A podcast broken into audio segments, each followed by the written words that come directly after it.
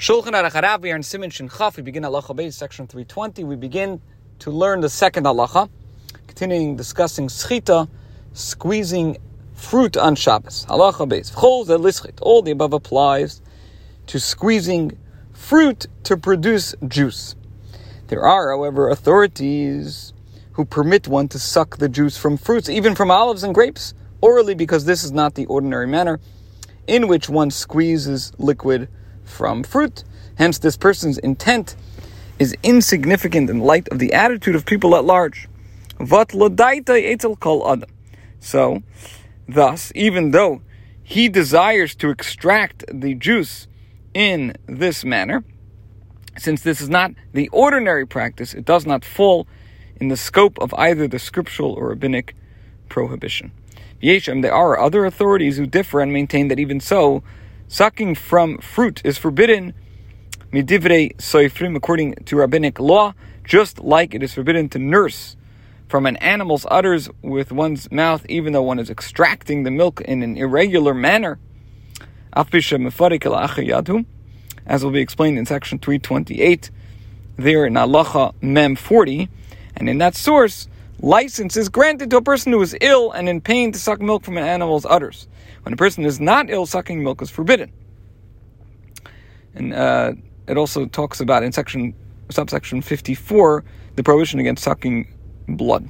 Okay, continuing the halacha. Moreover, with regard to sucking juice from fruit, there is also reason for concern that the person is liable for a sin offering, a chatas. Why?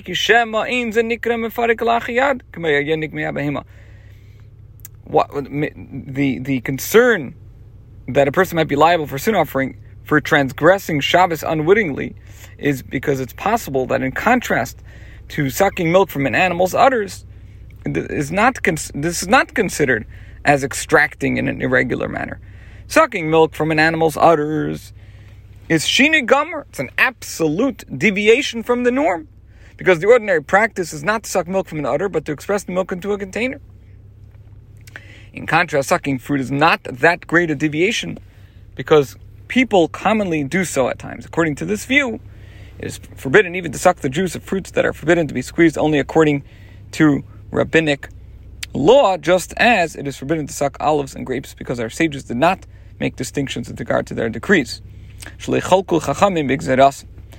other words, a person might think that the confluence of mitigating factors that there is no uh, scriptural prohibition involved, and one is departing from its ordinary practice, would be sufficient grounds for leniency. Nevertheless, uh, stringency is required for the reason that we just explained, because the Chachamim did not make distinctions regarding their decree. Similarly, it is forbidden to suck bread that was dipped in wine or meat that was dipped in soup, even though the prohibition against squeezing them is only rabbinic in origin, as will be explained.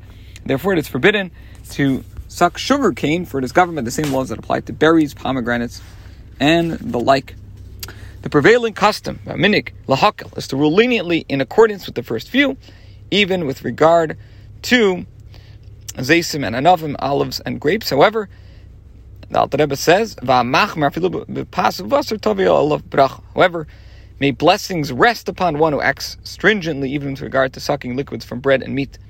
Nevertheless, one may be lenient with regard to fruits other than olives and grapes. In other words, with regard to olives and grapes, there's a scriptural basis for stringency, as explained above. Hence, leniency is not so readily granted. But uh, with regard to other fruits, there is a basis to be lenient with regard to sucking fruit, since it can be said that this is the manner in which a fruit is eaten. And whenever one consumes food in the manner that it is ordinarily eaten, it does not resemble a forbidden labor at all. And the sages did not impose any decrees regarding it as explained in section 319. With regard to separating food from undesirable manner,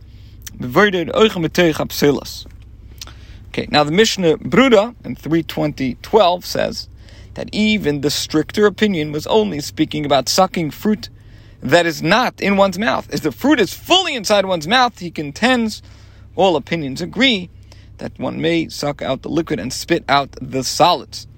The Badei HaShulchan 126.28 cites several sources to prove that the strict opinions would even forbid sucking out the liquids while the fruit is in one's mouth. This concludes Halacha Beis and today's share.